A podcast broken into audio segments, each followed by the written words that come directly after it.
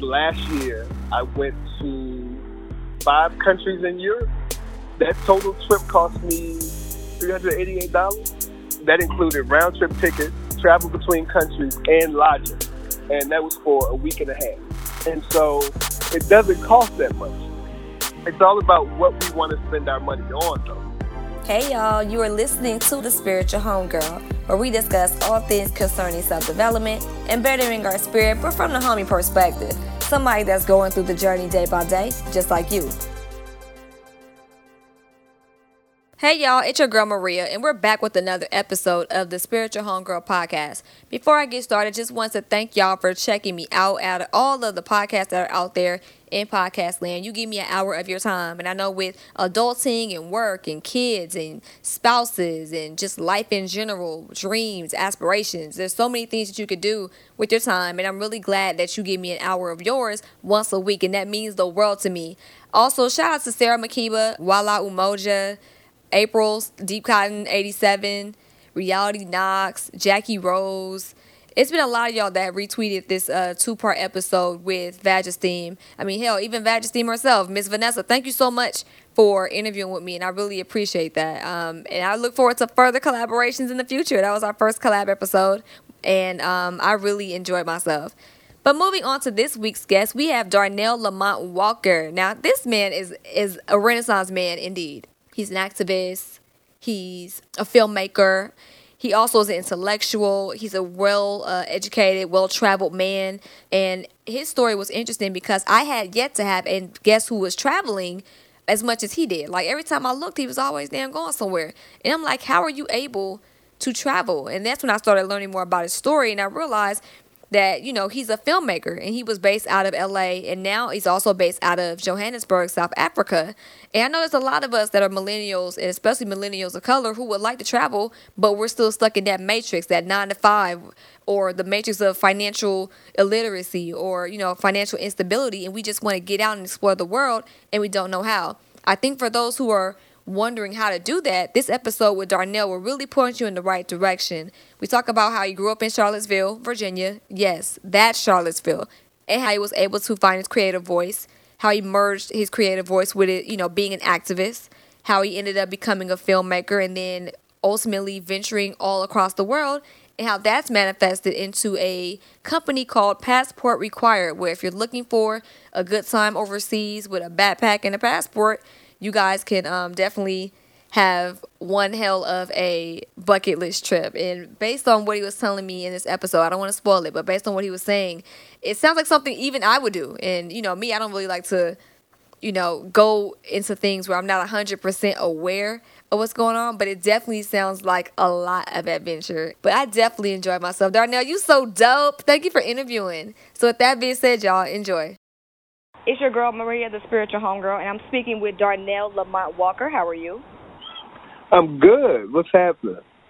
Not much. Just trying to get your perspective about expanding your horizons and traveling and all the different things that you do and how you incorporate it into your journey. So, with that being said, who is Darnell Lamont Walker? Above all the things I do, I'm, I'm a writer. So, I write. I've always been a writer but I'm also just this open guy who's open to the universe, open to the world, open to whatever's coming.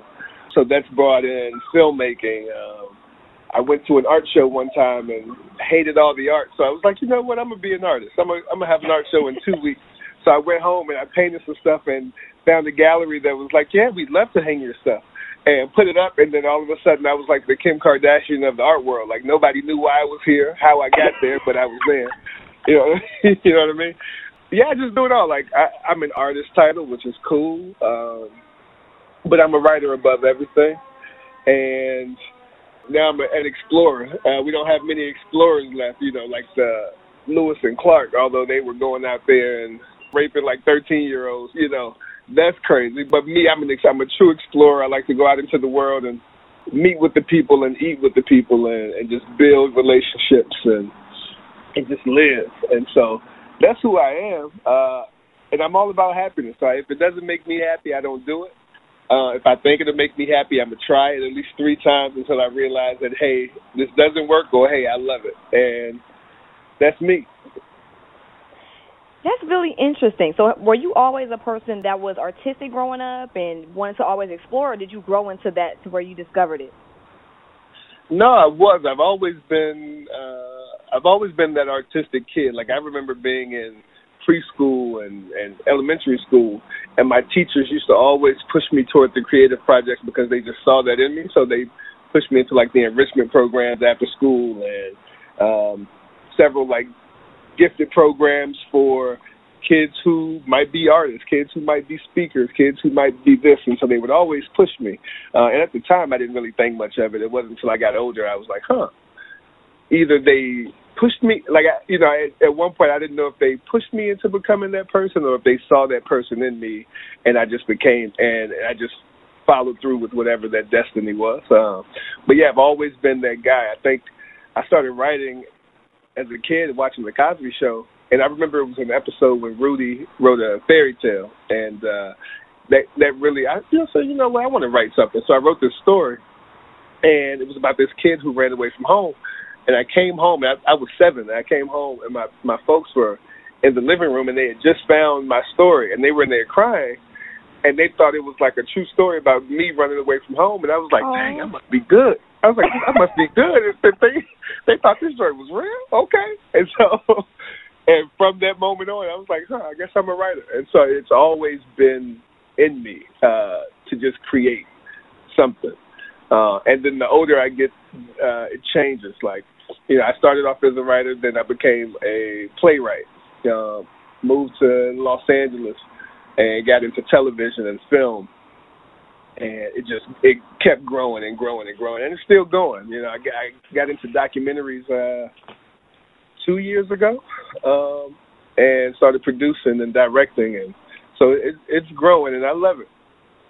So for those who don't know where is your hometown uh so my hometown was charlottesville virginia uh smack dab in the middle of virginia uh and now every no one knew Charlottesville before this. I used to have to say 45 minutes from Richmond. We're about two hours from D.C. Now I just say Charlottesville. And people are like, oh shit, the Klan. Oh shit. Uh, oh Lord, that's white bad. supremacy. You know, and I'm like, oh yeah, that's that's it. Has Charlottesville always been that way? Yeah, I remember being. uh when I was a kid, I used to get stopped by the cops all the time. White cops used to stop me just running around in the park you know, like, why, why are you running from us? I'm like, I'm not running from you. I'm playing tag with my friends. What are you talking about? Mm-hmm. Uh, Charlottesville has always been this place that black people got no respect. It's, it's extreme here. Uh, but it's also, what's strange about Charlottesville is that for the last, uh, at least for the last 15, 17 years, we've been like one of the top three places in the U.S. to live, one of the top places to raise children, one of the uh, number one most well like number five like most romantic places in the U.S. and it's like all these top statistics. Uh, number one smartest place uh, place in the U.S.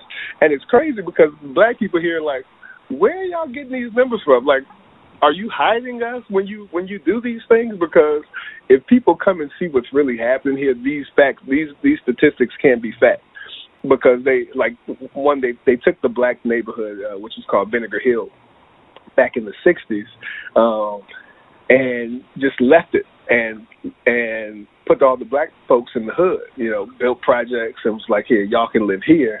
Uh, of course, your husbands can't live with you, but we're gonna take your houses and in the name of urban renewal.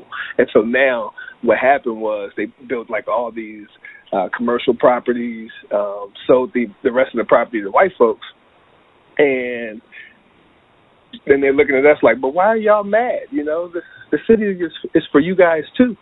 And we're like, there's nothing here for us. And it's funny because every time I come home now, more and more of my friends are disappearing and I can't find them. Um, and mm. they can't afford to live in the city anymore. They're like 45 minutes out in like bumfuck Virginia, where there's nothing but like cattle and horses and chicken. And I'm like, why are you out there? They're like, we can't afford to live in the city anymore. Uh, had to sell our house, or we had to get rid of our apartment, or you know, whatever. Um, and so Charlottesville has always been that. Uh, what what's put it on the map now is that white folks are offended, and so when it was just black folks who were mad, it wasn't a it wasn't a big deal. But now, you know, they uh, they killed Heather Heyer, the white girl, on August 12th during the during the white nationalist rally. She died, and so that really launched it into like this new this this other thing where you see this hashtag not my Charlottesville or not my UVA, and I and all the black folks are like, this is exactly your Charlottesville. This has been happening to us for the last what 400 years. Uh, I think what the slaves got here got to Virginia in 1607 or 1619.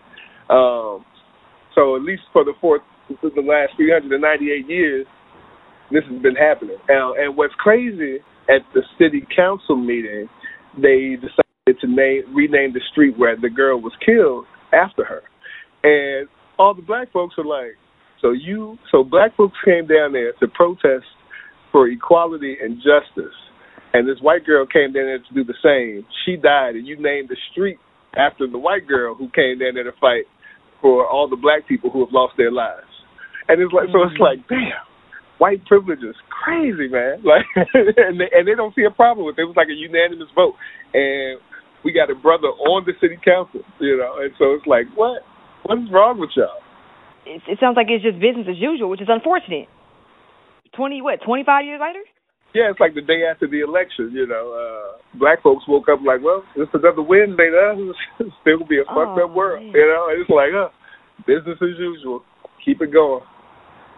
I can only imagine you because you're telling me how Charlottesville has always been, and then I just thought about you just saying that as a child you've been pulled over by the police.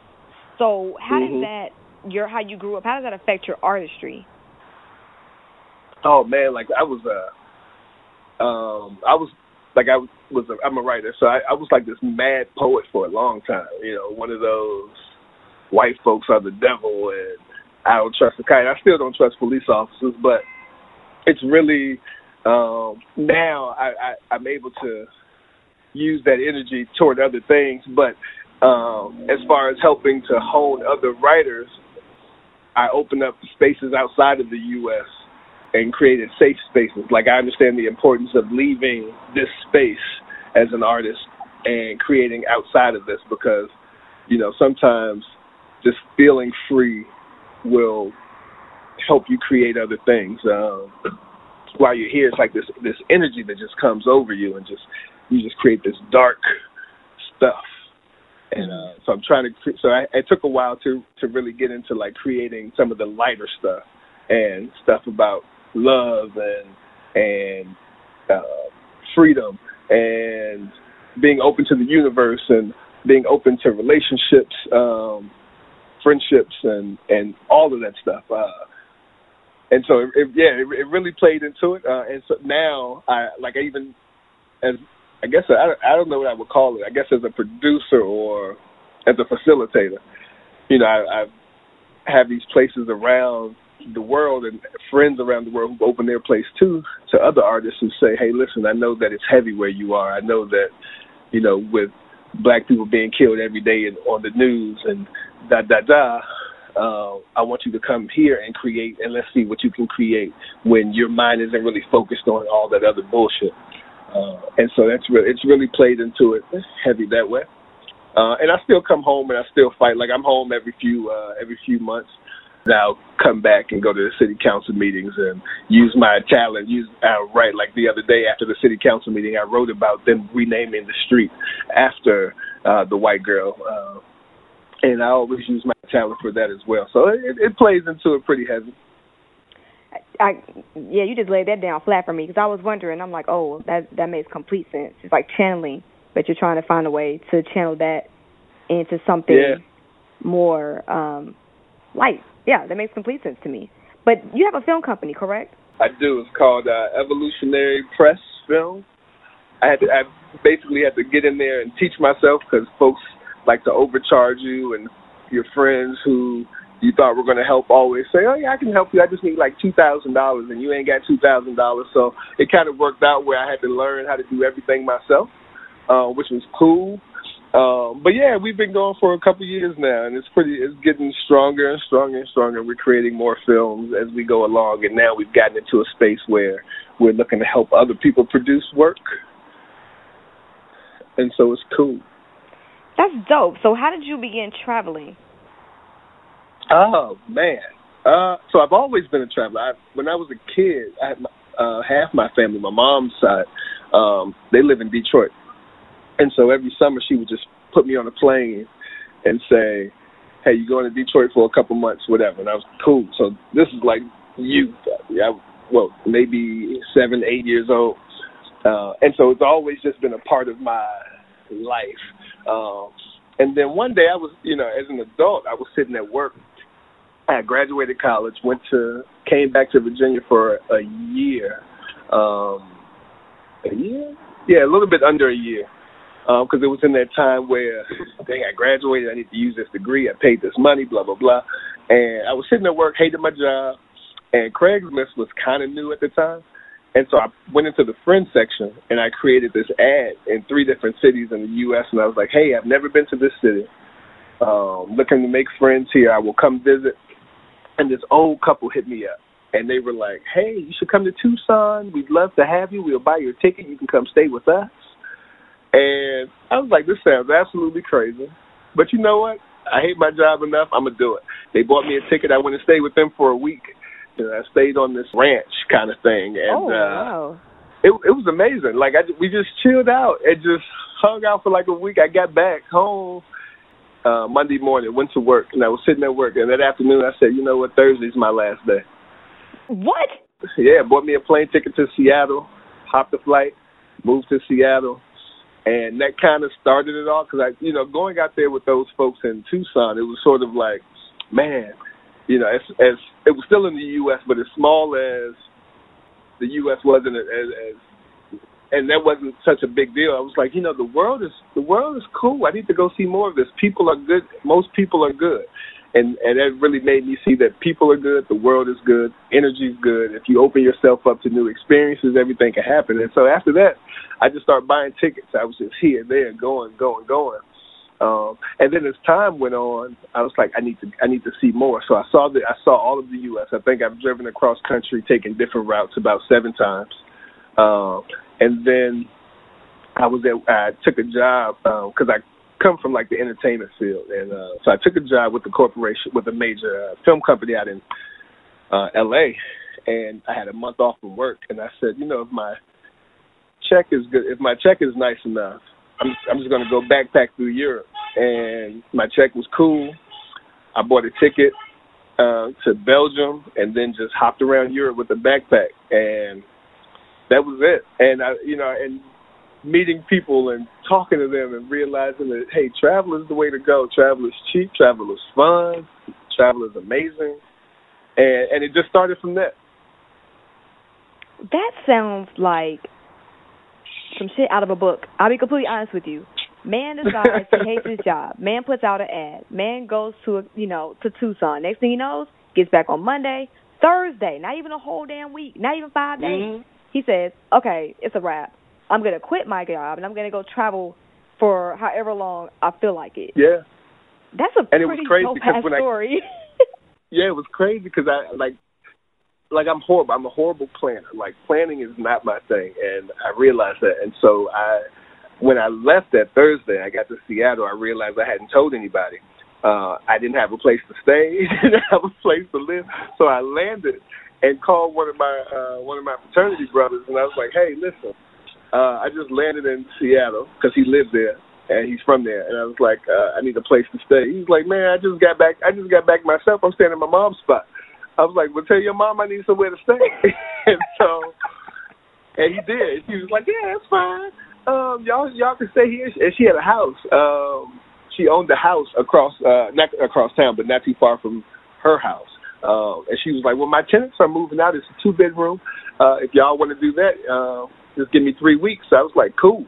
And so moved into that, and then I just started traveling some more, traveling some more, you know. And so it was, it was cool. It was crazy, but it was cool. So, just out of curiosity, what fraternity are you in? Uh, Kappa Alpha Psi. Oh, okay, okay, cool. That's what's up. Yeah. I just think it's really interesting how everything just seemed to like line up for you. That seemed so perfect. You had nowhere to stay. You called one of your brothers up. He's like, "Yo, I'm staying with my mama," but the mama owns a whole house, not too far from yeah. where y'all are at. Like that just sounds perfect. like, like damn, talk about aligned time. Oh my God, things have been, and that's been my life for the most part. Uh, like I just always think things will work out in the end. You know, like that's just my thing. Like people, like I got one friend, my friend Granville. He's always like, "Man, you just you literally just show up places and shit works out for you."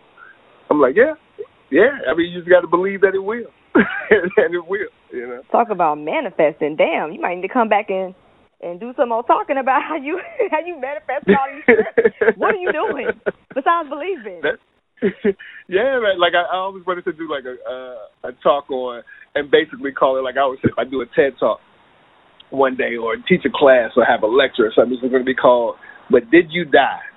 Because that's it. It's like, listen, you not if you go out there, you're not gonna die. Like you're going to be all right as long as you have the I don't even know the word. Like as long as you are courageous and not fearful that that shit is just to go bad. You just have to be like, okay, listen, all right, this happened, cool. Like I've I've been in some situations where had it been had I been a weaker person, like things could have been all bad. Like I got left at a border one time. Uh we, we were coming back from we were coming we were going to London from Amsterdam. And once you get to the to the edge of France, you have to cross the the channel. And so um I got off the bus because we got to show our, we got to go through customs at the end of, at the edge. We got to go through two customs. We got to go through France side and then the UK side before you get on the ferry while you're on the bus or whatever. And so cool. So I get off the bus to show my passport and I see the bus just pulling off. And they left me. I was there for eight hours with three criminals who tried to sneak into the country and they got caught by customs. So I'm sitting there. It's cold. It's no. It's mid November. I have no coat. I'm sitting there mad and I had to wait for a bus that's passing from Germany that with the same company to come and pick me up across town. And so I'm sitting there, and for me, it was just like, all right, well, this is just another story I get to tell in a couple of in a couple of days, uh, or whatever. But I have friends who are like, oh, I would have died. That would have been it for me. That was, like that would have been it. and I'm like, no, you would have been all right. It was cool, you know. I had, I had a vending machine close by, and uh it was it wasn't too bad. So yeah, that's it. You know, and uh, so I mean that happens. You just have to believe that the shit's gonna work out. Whenever you write your memoirs or do this talk, let me know so I can so I can I, read that. Because if you're telling that, like I can only imagine that's just one story of how shit didn't oh, work oh, yeah, out, but you made it. You got through it though.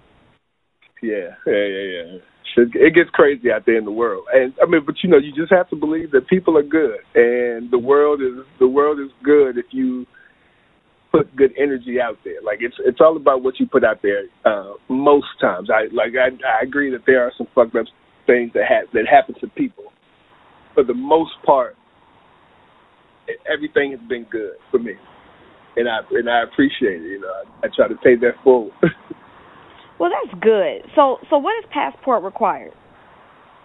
Ah, so passport required. So I, I started that two years ago. Actually, we uh, just celebrated our two-year anniversary trip.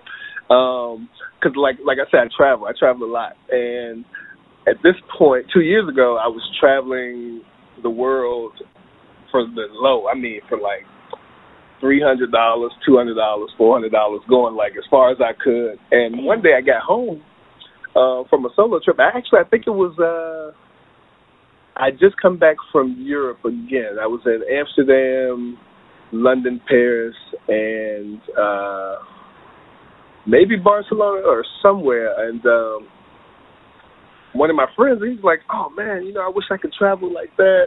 Uh, he's like, "You ever think about taking people with you?" And I was like, "Yeah, but you know," I said, "You know, black folks, we don't we don't like to travel." I was like, and um, my white friends, they they you know they sometimes like to travel, but whenever I bring it up, nobody ends up going. And so he's like, "Listen, we'll just take some strangers with you. So just put it out there and take some strangers with you and see what happens." And I was like, "Huh, that's a good idea." So I went home that night and found a website, which is crazy because I, the fact that I was able to, that no one had passportrequired.com was crazy to me. And uh, so I bought that, built the site, created a uh, trip, and I was like, huh, I need something different. And so I created a secret trip. So what I did, I was like, hey, everybody, I'm taking a trip in September for a week. This is how much it's going to cost, and this is all you know. You won't know where we're going until a couple of days before we leave. That's dope. And, yeah, and and two people signed up for the trip and met me at the airport, and it was crazy because you know like because it, it, it's I, I didn't know either. I actually I knew one person, but I didn't know the other, and it's crazy because one you're giving money to somebody you don't know to go somewhere you don't know, and you just have to hope that this that this shit is real because this person can run off with your money, any of it. And so and she told me that at the airport. She's like, you know how crazy. She's like, I had to tell my family that we were friends for years, and that I and all kind of stuff. She's like, because you know how crazy it is to tell someone that you don't know where you're going with a stranger, uh, but it's going to be somewhere in the world. And I was like, yeah. And after that first trip, like it was like this life changing thing, you know, that happens. It's like you're letting go of all your inhibitions, all all these things you have about the world, about people, um, because we get out there, we we talk to the people, we eat with them, and we eat with strangers. Uh, and, and the way I created it, like no trip costs more than nine hundred bucks. Because one, I want to show people that you can actually do a lot of things for a low price, and nine hundred is relatively cheap for the kind of traveling we do. Like, and that includes round trip ticket and lodging. Wow. Um, yeah, and then um, two, you know, like the living arrangements could be anything. Like we stayed in hostels, we stayed in uh, Airbnbs, uh, we stayed in campgrounds, and all kind of things. But you come back and it's like, wow, that was amazing. You know, like we actually live. Like it's a it's an experience. Like so many people travel the world, and they come back, or they'll take a trip somewhere. They come back and all they have are these photos, and they're like, oh, what'd you do? Oh, you know, we saw this and we saw this and we saw this, we come back from like a passport required trip, and you saw so much, but you all like so much of your life has changed. Like we had one woman, she went on a trip in April, uh, and she, at this point she had never been out of the country. So this was her first international trip. She lives by a clock. Like everything in her life is planned out. She's an, you know she's an attorney, and she was, and also I, I don't let anyone bring anything more than a backpack. No. And so everything that you bring has to fit into that backpack. And so she's like, I don't know how this is going to work. Uh, she was so nervous. We got there, she got back, and she's like, "Oh my God, this has been one of the greatest things that's ever happened to me in my life." She got back, and that was in April. So at her first trip, I think she's done 13 countries so far since April. Oh, that's amazing! Really, that's yeah, that's, she, that's yeah. awesome yeah, she's like, if it wasn't for that trip, you know, showing me that this is, and and and that happens every single trip. You know, it's like, wow, you know, we, you find something new about you, you find out something new about yourself, and uh and it's pretty dope. Look at you changing lives through travel. I, I you know, I do my best. We just out there. I, I'm like, I just show up. You, you know, you do the rest. If it happens, it happens. But you know, we have a good time. No expectations. That's fly. Now, you know how you know what the climate is here back in the states. You know America's perception of people of color, whether black or or anybody mm-hmm. else, that it's not a favorable one. Um, so going abroad, do you have the same issues with like discrimination or harassment or judging? No, it's crazy. Um, like just traveling abroad, like race is a is a big thing. Um, like a lot of places, like I had a professor in college who said that you know once you're once you leave America, you're in the rest of the world, and it becomes so true. Like what happens is, well, the U.S. is very black and white. A lot of other places they kind of disguise it with class and uh, and such. I haven't had the same situation. Like I, in America, I just you just don't feel safe. In the rest of the world, like they, of course, there's racism everywhere um, but sometimes you know it, it's it's it's different. You know, you feel safer elsewhere. Like Amsterdam, they have a huge problem with um, they have with like race relations. Uh, like I don't know if you know about like their their Christmas tradition of Black Pete, where they a lot of the folks over there dress up in blackface and uh, play the Santa's helper guy, and so that's been like controversial for years, and they still do it.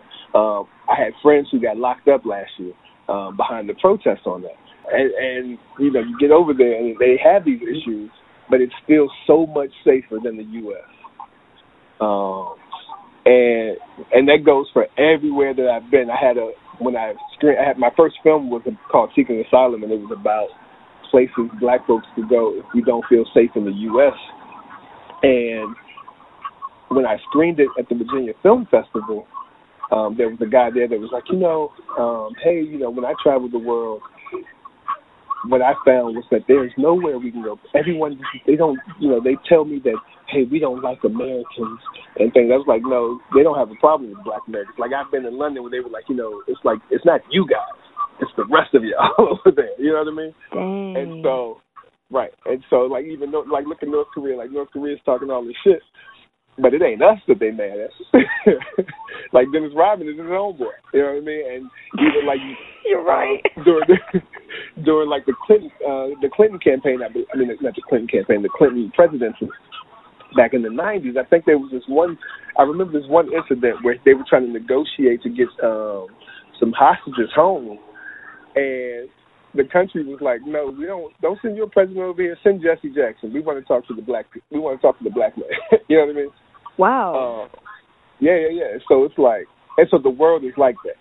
They're like, listen, we know y'all are just as oppressive. Uh, it ain't it ain't y'all we mad at. It's the the attitude of the rest of the, uh, the rest of your country. Yeah, I, I can imagine. I think like some some people that are not from America that I've spoken to, they I asked them, I said, what do you think of when you hear the word America? And they said bully. And yeah, like, and and that's it. And that's the truth, because I mean, look at like um, look at like the whole terrorism thing that's happening. Like Trump is all he's all like, you know, we got to put a Muslim ban on on the uh on travel and so and so. And I'm like, listen, if y'all if y'all stop bullying people, like I always say, one man's one man's terrorist is another man's freedom fighter.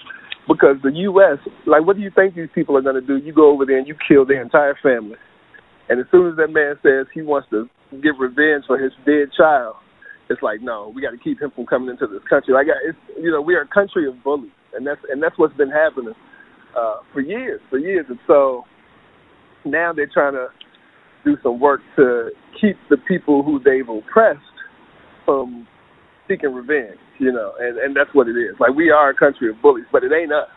It ain't the oppressed people that's going out into the world oppressing other people. Mm-hmm. You know, it's the white folks that's doing it, and it's like, uh, don't mess it up for us. Like I was in London uh, at a hostel one time, and these girls were in there talking, and like the white girls, and they were like, you know, they talking to me, and they were like, you know, we just hate white American men. And she was like, I, we just hate hate them. She's like, but you guys, you know, black folks, you guys are welcome here anytime you want to come. You know, and and that's what it was. You know what? That's been a. I'm, that I was gonna ask what were some. um Well, let me go ahead and ask this first. What are some countries that people need to be mindful of while traveling due to any tensions or internal conflicts, or even with them dealing Mhm. with Americans a certain way or viewing them a certain way? Yeah, um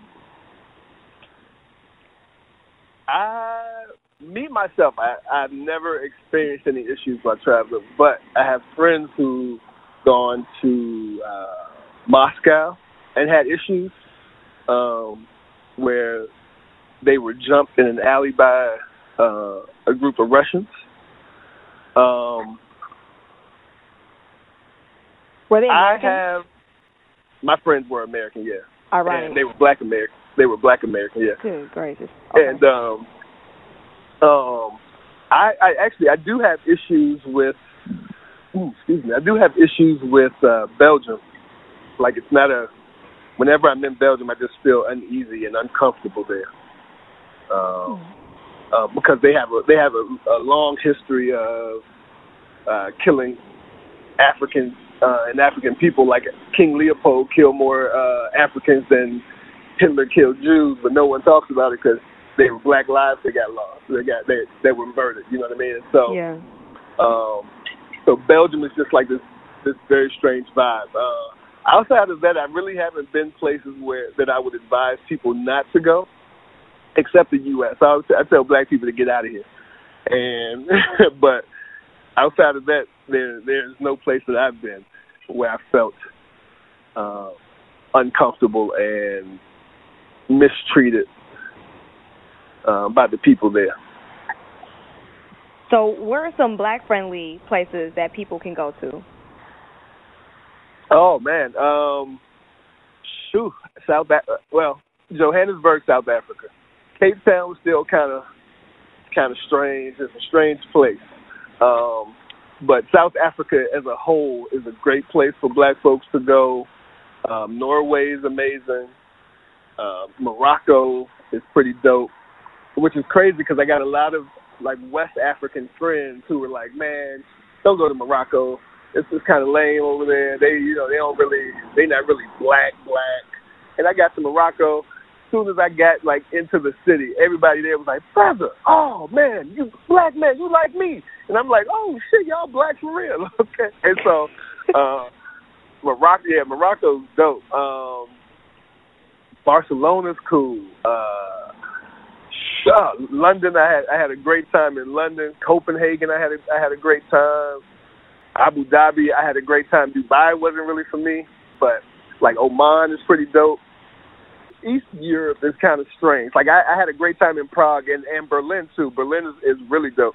Um, but once you go a little further east, it gets kind of it gets kind of strange. Like you know, we had the issue with the brother that was killed over in Greece a couple months ago mm-hmm. uh, by the group of by the group of guys, uh, and so uh, yeah, you know, just check into it. But I, I, the world is, I feel like the world is a pretty decent place. Most places are, but then there are those one or two that just fucks it all up for everybody. Right.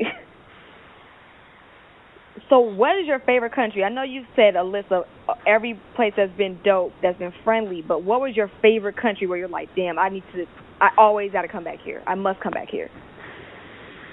Uh, Amsterdam, which is strange because I talked all that shit about them and, and their and their and their racist ways, but the vibe, like the vibe I get when I'm in Amsterdam, and now when I go, it's kind of like home because I have like I have friends that live there and like black friends who live there, and they showed me like a whole different side of Amsterdam that um, that a lot of folks wouldn't get to see if you're just traveling through. Mm-hmm. And I have a great time there. They're, they're building a, a Black Cultural Archives Center over there. That's that's amazing, um, and showing more of the culture. And so it's a great place. The freedoms that are there, you know, a lot of people they're like, "Oh, I want to go to Amsterdam so I can smoke." uh, and and it's legal and and it's good. But I'm not a smoker. Um, but what what happens is when you're in a place where most things are legal, the people are a little bit more laid back. They're not so uptight about things. You know, life is a little bit easier, and so all of that built like just pours into the streets and into the into the vibe. And so I really love Holland as a whole, um, and Amsterdam itself as a city. Uh, pretty, it's pretty great. That's pretty cool. I've always wanted to go because um, I I don't smoke, but I've always wanted mm-hmm. some um some wooden shoes. I feel like that's the wrong country. I feel like that's like the Netherlands. But either way, no, they no they damn, no they do it. They do it. No, that's it. good. I want some damn wooden clogs. I'm gonna, I'm gonna floss yeah, out. Yeah, yeah, When I get back, go, when go I get, get you some. I go back. I go back at least uh once a year uh in April, but I try to go uh anytime I'm in Europe. I try to slide through there if I'm close enough, or if a ticket's cheap enough while I'm there. Understood. Now I'm glad you mentioned if it's cheap enough. So you're based out of L.A. and Johannesburg, South Africa, right? Correct. How were you able to just transition your whole life and your business to South Africa? Because I know L.A. and South Africa, that's some distance. Yeah. Um, strange. What uh, what happened? I went to South Africa for a film festival in 2016, and I like soon as I got there, again it was like like I can feel like as soon as I arrive in a place, I can feel the vibe of it, and so as soon as I landed, I was like, this is gonna be a dope. This is gonna be a dope experience. I've never been so welcomed in a place, like even my own home. Like the people in, in Johannesburg were so welcoming, and what happened, I got to the airport to leave, and the airline messed up on my seat. Um, and so I was like, listen, just I don't need to fly out today. Just give me a free flight to re- to return on a round trip ticket, and I'll take it, and I'll just fly out tomorrow. And they were like, oh, great, fine. So I took it, went home, and I called the friends that I made, and I was like, you know, in a couple months I'm gonna come back. And they were like, yeah, okay, okay, whatever. And so that was in March. In August, I called my friend Natalie and I was like, hey, look, go check out this apartment for me. So she went over and she was like, oh, it's nice. I said, I'm to send you the money, give it to the man. I'm moving in a couple days. And that's what happened. I called the airline with that free ticket I had, booked the flight, and I was out. And it was crazy because I forgot to, again, I told you I don't plan. I think I was in South Africa for about a week and a half before like my family even knew I was gone. Uh, my mom called me one morning and I'm I'm asleep, and she's like, "What are you doing?" I was like, oh, "I'm I'm sleeping. What's happening?" She's like, "What are you sleeping? It's early." I was like, "Oh, it's four o'clock here." She's like, "Where are you?" I'm from South Africa. She's like, "Oh my God, well just be safe." and uh, I was like, "Yeah, I, I moved a week ago, so uh, I'll call you when I wake up." um, but yeah, so it, it's it's been that way, um, and I just it was easy for me because like this is that's been my life, like to just go. Like I said, you just go out there and you make it work. Like I got out there and it's different to live somewhere than to be a visitor. So the first time I was there, I was just a visitor, you know, and I didn't need to know where things were. I didn't need to know how to get to places. So when I moved there, this is the first time I moved out of the country. And so I'm sitting in my apartment um, on a mattress and on a mattress that my homeboy gave me because he lived up the street, and like this blanket that one of my neighbors had, freezing. And I'm like, oh my god, I don't know if I made the right move. So I had to really just teach myself in that first couple of days, like, shit, okay, I need to find a grocery store, I need to find a furniture store, I need to find all of these things today. Um, and so learning how to navigate that world it's like it's like when you're thrown into it. When you're thrown into the water, you you figure out how to swim. You figure out how to survive. You will survive. And so that's what happened. I just had to survive. Um, and it only took me what like a week and a half, and everything was good. I was like, cool. Got my Wi-Fi set up. Uh, got got all my utilities taken care of. Rent's being paid. Okay, we good. And now I just got to make some friends, and now I got to build relationships. Let's make this happen. Just out and of curiosity, so it was a smooth transition. Uh, February 17th, Aquarius. Damn Aquarius. Okay, mm-hmm. that makes sense. I'm like the epitome. Of, I'm the epitome of the Aquarius.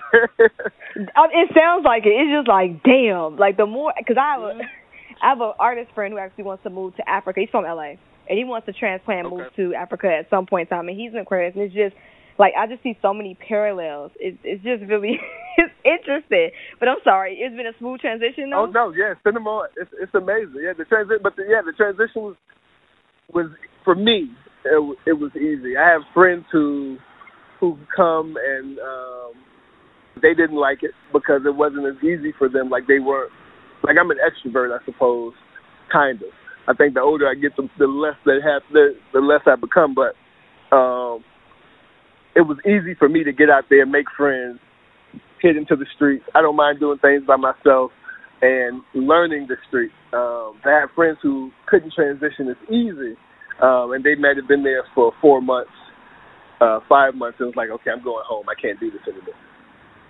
Um, so it wasn't bad.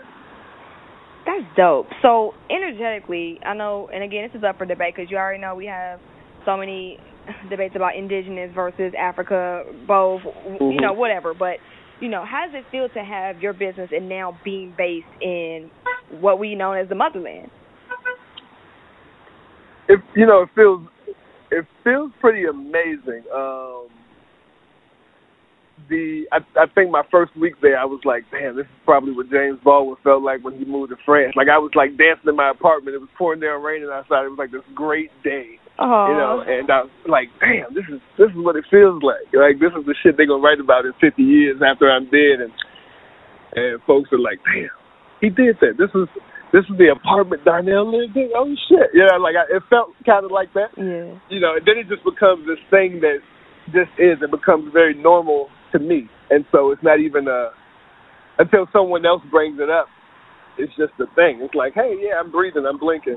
Oh, I'm living in South Africa, and then someone's like, man, you living in South Africa and you're doing this? Oh shit, um, man, that's pretty cool. And I'm like, oh, yeah, I guess so. And so what I wanted, so what I've done while being there is open my place up to whoever wants to come. So like I have friends who when I'm not there, they'll be like, "Hey, is your place open? Can I get the key?" I'm like, "Yeah, just go. You can stay there as long as you want. I don't give a shit." Or, um, and then I've also turned it into, like I said earlier, like an artist residency where I, I let artists come in um, to create their art um, outside of America, and so I use it for that. So they get that experience of, oh shit, I'm I'm creating shit outside of this space, and I'm now here in the in the quote unquote motherland.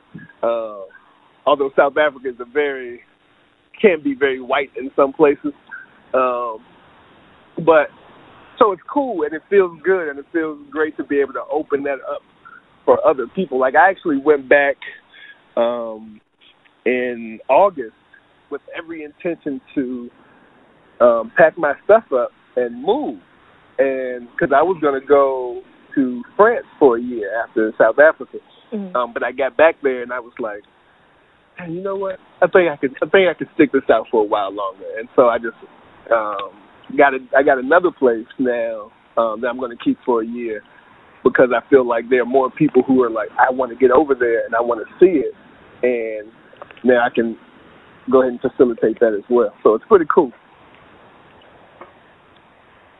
So what is Africa like? Like I mean, is it is it similar to America in certain ways in terms of like housing or or you know like like it's hard to explain what I mm-hmm. what I mean, but what is Africa like?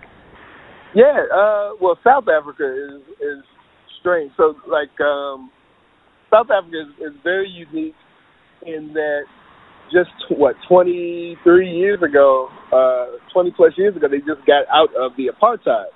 Mm-hmm. So they were in in a whole different, like a whole system of oppression that was extreme um, that just ended, and so they're in a in a place where they're rebuilding themselves, uh, and from this very this place that was extremely white and ruled by the white upper class to trying to build themselves up where black folks on an equal um, playing field and even playing field. And so it's it's very political. It's very uh, like for the for artists, for activists.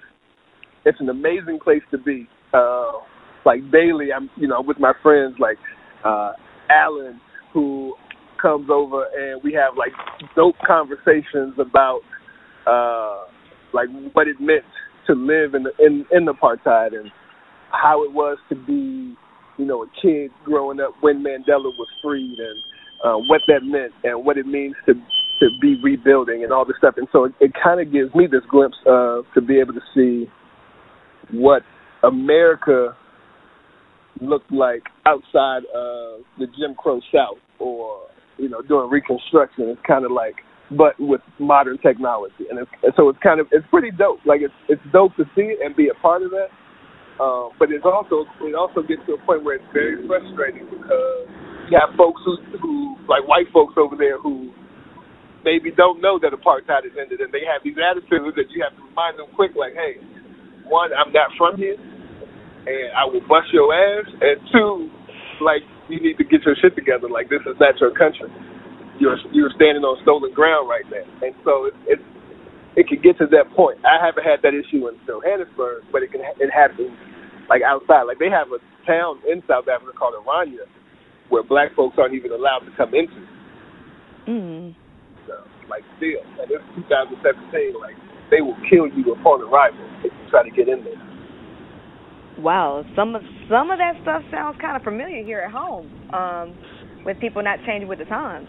Oh yeah, you get the you get the it's it's like South Africa is a is a reflection of the U.S. or the U.S. is a reflection of South Africa if you're black um, and from either place. Like you see so many similarities between the two.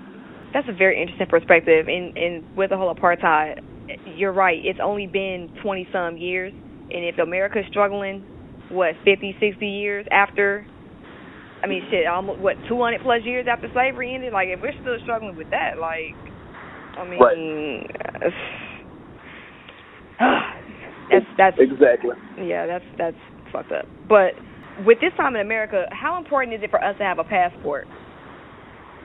Oh man, it's it's very important. Like and, and right now, like you don't know, we don't know what the hell's gonna happen. Like tomorrow, we could wake up and it'd be like, listen, this shit about to go down. Uh, you need to get out. Like to be able to, like that's a, it's a.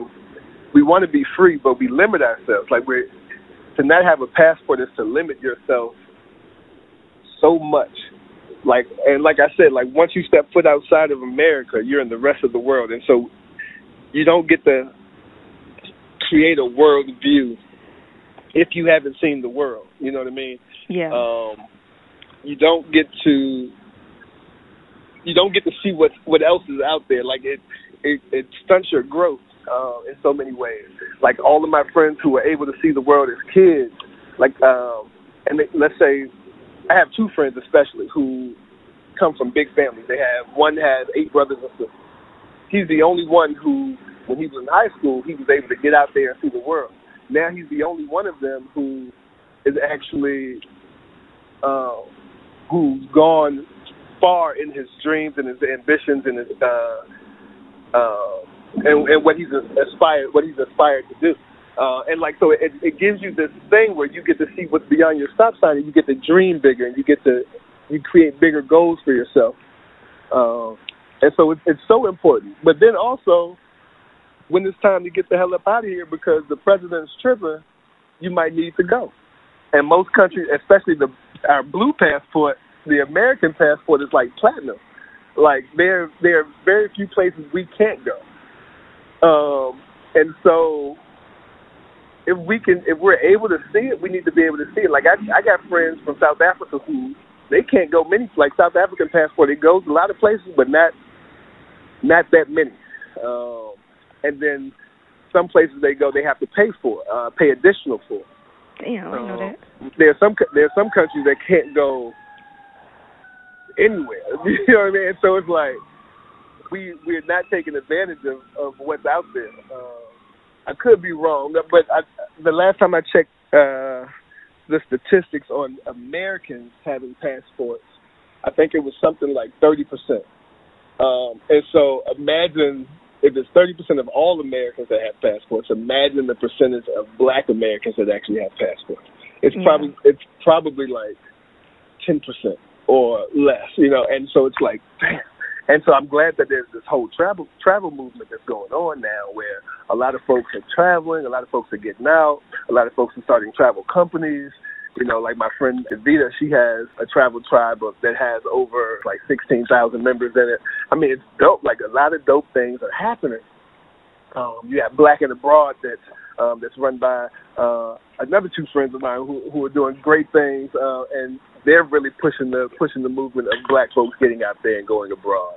Um, my homegirl Rachel Travels, she's doing big things, and so it's it's it's happening, and uh, it feels good. And, and my friend Rico, who uh, he just started um, an organization called Now Boarding, and what they're doing is giving young black youth uh, putting passports in their hands so that they have access to the world and nothing can really limit them and so we're trying to take limits off of off of our people and, and that's what's going on That's so dope. And for the clarity, y'all, I know it ain't no 200 years after no damn slavery. It's like 150-ish. I just have to correct that because I just can't let that ride because my mental math sucks. But yeah, it's like 152-ish since we're talking about, you know, 1865 and all that. But anywho, um, but that's a really good point about passports. And it's really, you're right. It is a growing movement of people saying, hey, I really can travel. But there are some people um, who are still hung up about it. And one of the listeners submitted questions was that this person wanted to travel, but they say they're too broke. And they're like, how do, how can I do it? I'm too broke. and listen i'm probably like i'm one i'm cheap like i am extremely cheap and then two i'm also i always say i'm broke um and travel doesn't really cost that much money like the it's all about what we want to spend our money on though and so that's the thing like last year, I went to five countries in Europe. That total trip cost me three hundred eighty-eight dollars. You know what I mean? And Damn. that included round trip tickets and travel between countries and lodging. And that was for a week and a half. And so it doesn't cost that much. It's like it's just what we want to spend our money on. I spent more money like I let's see. To get to Dubai, you know, we had the the flight it was a flight deal that happened. We spent we paid hundred and eighty seven dollars for a flight to Dubai From where? from New York. Damn. They had a ticket today to Bangkok, Thailand for two hundred dollars from New York or Los Angeles. We spend more than that in a weekend. You know, we have a birthday party. We have a birthday party. We spending like three hundred dollars on decorations and cakes and all that stuff. When you don't need all that. Like you can you can take that money and buy a ticket to Paris. They had tickets a couple months ago to Paris for ninety nine dollars. So it doesn't cost that much to travel, and that's what we need to tell. We need to start getting people to believe it. Like they say, and we we've heard it so much because the people we see traveling are going to spend spending thousands. I got a cousin who just spent two thousand dollars on a trip, and I'm like, why didn't you call me? I could have got you that trip for like three hundred dollars. And, and again, from like I travel differently from a lot of um, folks that I know and the folks that I grew up with, and black folks, especially black folks like me. I don't mind staying in hostels, um, but black folks are like, I ain't staying in no hostels. You must be crazy. But if I'm if all I'm doing is uh, using it as a place to sleep, and all I got to pay is five dollars a night, why am I going to pay two hundred dollars a night for a hotel? Yeah. You know what I mean? That's one hundred and ninety-five dollars I could be using for something else. Like travel doesn't cost that much. If you want to pay for the luxury and all that other stuff, then that could get expensive. But if you just if you want to travel for travel's sake and to explore and to learn other cultures and to and to learn about yourself and to get out there, travel is extremely cheap. That's a really good point. Um, another question, I think that's interesting. You brought up the whole hospital um, and place to lay your head because the next listener submitted question was, I want to take a trip solo overseas, but I'm scared. How can I travel Mhm. alone but be safe? Again, it's it's being open to the world and and and using your using your common sense, of course. But most places that I've gone, I've gone alone, and I've met people who are traveling alone. And what's what's even um, funnier is that most solo travelers I meet are women, um, because I always hear women tell me, you know, I'm a woman. You know, you could travel alone because you're a man, but I'm a woman. It ain't safe for me. I meet more solo travelers that are women than than men, and because men rarely travel alone um, that I've seen in my experience. Um, so you just get out there and you and you use your common sense, of course, and you, you know you know who not to trust. If if if negative energy appears, you don't trust that person. Um, but just if you need to plan it out, plan it out. Like, hey, I'm going to go here. This is where I'm going to stay. Send information to your family if you need to do that. Um, but just go and have fun, and don't worry about you know like when I travel alone. I get to places, and let's say I'm staying in the hostel. It's people in the hospital that'll be like, "Hey, I'm going on this tour today. I'm going to eat here. Do you want to go with me? You should come on and hang out." So although you're traveling alone, you still make friends. Like don't close yourself off to making friends while you're out there, because that could end you. That could um, end you up in a whole different place. Like we went to uh, Morocco, and the folks I met in Morocco was like, you know, we're waking up tomorrow morning at 5 a.m. and we're going to another part of Morocco uh, in the out in the desert. You should come. All right, cool. That sounds good. Let me check out, and I'll go with y'all.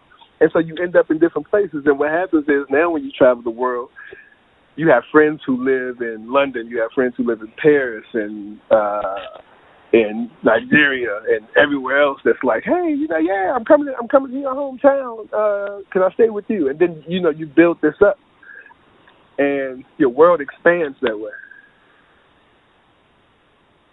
That's pretty dope. That's especially with the women thing because a person, the person who asked this question was a woman.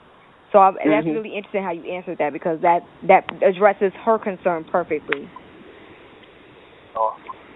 So, what are your travel must-haves? Because if you're traveling with more than likely a book bag, right? Like, what are some things you Mm. absolutely have to have?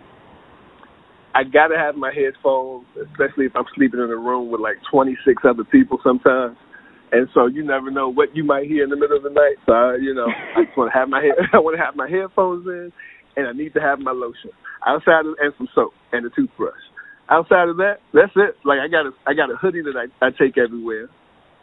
Um, but yeah, outside of that, that's like that's that's really all I need. So basically, you, know, uh, you eat music, don't be musty, and don't be ashy. That's what it sounds like to me. That's it. that's that is absolutely it. Like it's you know you, you take some cheap clothes, like some some joggers or some cheap shoes, but lotion, headphones, and a toothbrush, and you good. I hella respect that because normally people would say, okay, well I need to bring this, I need to like clothes or these kind of mm-hmm. shoes. So I just said it's really right. interesting that that was not on your list at all. And see, and that's why I make uh like my the people who travel with me. That's why I make them take nothing more than a backpack. I'm like you. I say anything that, and it can't be more than twenty pounds. So you got a back a twenty pound backpack. If it doesn't fit in that, then you can't bring it. And so it takes some of them like a month. They like, I don't know what to put in there. Like one, like we leave tomorrow for another trip to. uh We're going to Ecuador. Oh, that's on fire! Oh, it's gonna be so dope. It's gonna be amazing. Like, cause you know, it's like they have this point where it's the middle of the world. It's like where the longitude and latitude line meet. So it's it's that like location zero on the map. Oh, that's which is fire. pretty dope. Yeah, it's pretty dope. It's like where the equator just goes straight through the country. It's it's dope. Like so, we're all looking forward to. it. But they're still writing me like, so about this backpack. What uh do I need to bring this? Uh What about this? What about this? I'm like, negotiated. Mm-hmm. All and even though we, you know, like the airline allows for two full ass fifty pound bags to, to check on the flight, I'm like, nope, you get a twenty pound backpack. Outside of that, you don't get to bring. That's dope. Now, is there anything else that you want us to know about you or your artistry or your films or or your traveling? Uh, let's see. Well, um, so I I'm I'm, I'm huge on um, black mental health. Uh, so travel for me is a form of self care. So I created a film uh, called Outside the House, where I talk about black mental health and why we don't share our uh, our issues, and why we but but why we should share our issues. And so um, I just want folks to start their journey of self care. You know, if it doesn't make you happy, if it if it takes away from who you are, if it's keeping you from living your best life, or whatever that is, um, then that's reason, that's cause for you to look into it. Like my friend Omar says, if, if, it, if it keeps you from living your best life, then that's enough for you to stop and say, hey, maybe I need to look into this. Um, and so I really, I'm really just pushing that out there. Uh, and now we're working on another film um, now that should be out next year. We're, we're exploring uh, rape culture around the world and how we need to end that. Just trying to trying to change the world, really. That's some good topics. I, I think you. I mean, you sounds like you've already made an impact on the world around you through your own journey. I know through your artistry, you're just going to do even more um, with that. So I'm really excited. Please keep me posted with whatever you got going on with that. Please. I definitely will. I definitely will, and I appreciate the time you gave uh, for having me on here too. You need to come on a trip. That's what I'm thinking about, to be honest. You know. Let's make that happen. We're gonna make it happen. We can figure something out. For sure, for sure. Now, how can people get in touch with you? Um, so I'm uh I have darnellwalker.com. Um, so they can go on there. My contact information is on there. Uh, WhatsApp, email as well. Uh, if anybody wants to reach out about uh, mental health or uh, travel, uh, my travel site is passportrequired.com. Um, if anybody wants to see the film on mental health, it's outside the house dot com. So outside the house dot com. Um, but I'm all over the internet, man. Darnell Lamont Walker. Uh, so my contact information is everywhere.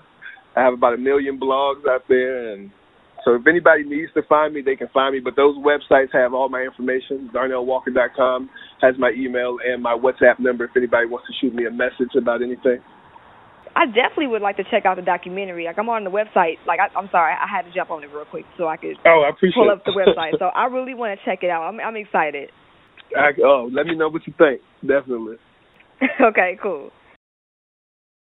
And that was this week's episode with Darnell Lamont Walker. I hope you guys enjoyed this interview. I mean, whether it's using your voice for creative self-expression or you know using your self-expression to speak up against injustices or even learning how to better uh, travel or be a better planner with traveling or just getting the urge to travel. I hope you guys learned something from darnell's story. I know i definitely did and i will be traveling a lot more in the near future. But if you guys would like to find me you can do so at spiritualhomegirl.com i'm finally moving the site and getting it tightened up the way it needs to be. So thank you guys for your patience and um, as we've gotten that together. I'm also on Instagram, on Facebook, and YouTube at Spiritual Homegirl, and I'm also on Twitter at Spirit Homegirl. I have a lot of things in the works and I'm super excited. I have a lot of uh, ideas. I always say this, but a lot of ideas that I would like to provide to you all with the last quarter of the year coming up. I feel like I've been interviewing and interviewing and just have so many things I want to share with you all. So thank y'all for riding with me. I really appreciate it. 10 months ago, I did not know what the hell I was going to do with this show in terms of regrouping and trying to elevate it one step at a time. And I'm really glad that I'm able to have a person on camera work now, you know, um, as well as a person that produces my episodes. Like it sounds so much better. Like I'm really happy. So I know I gave y'all gratitude early in this episode for listening, but I just want to shout out those who helped me with this show, whether it's interviews, whether it's editing or you know input. I just really appreciate that. So I'm just I'm just in such a loving mood today. There's nothing but gratitude. Thank everybody, damn it. Thank all y'all. My name is Maria, and this has been another episode of the Spiritual Homegirl Podcast. Trust the journey and trust yourself. Peace.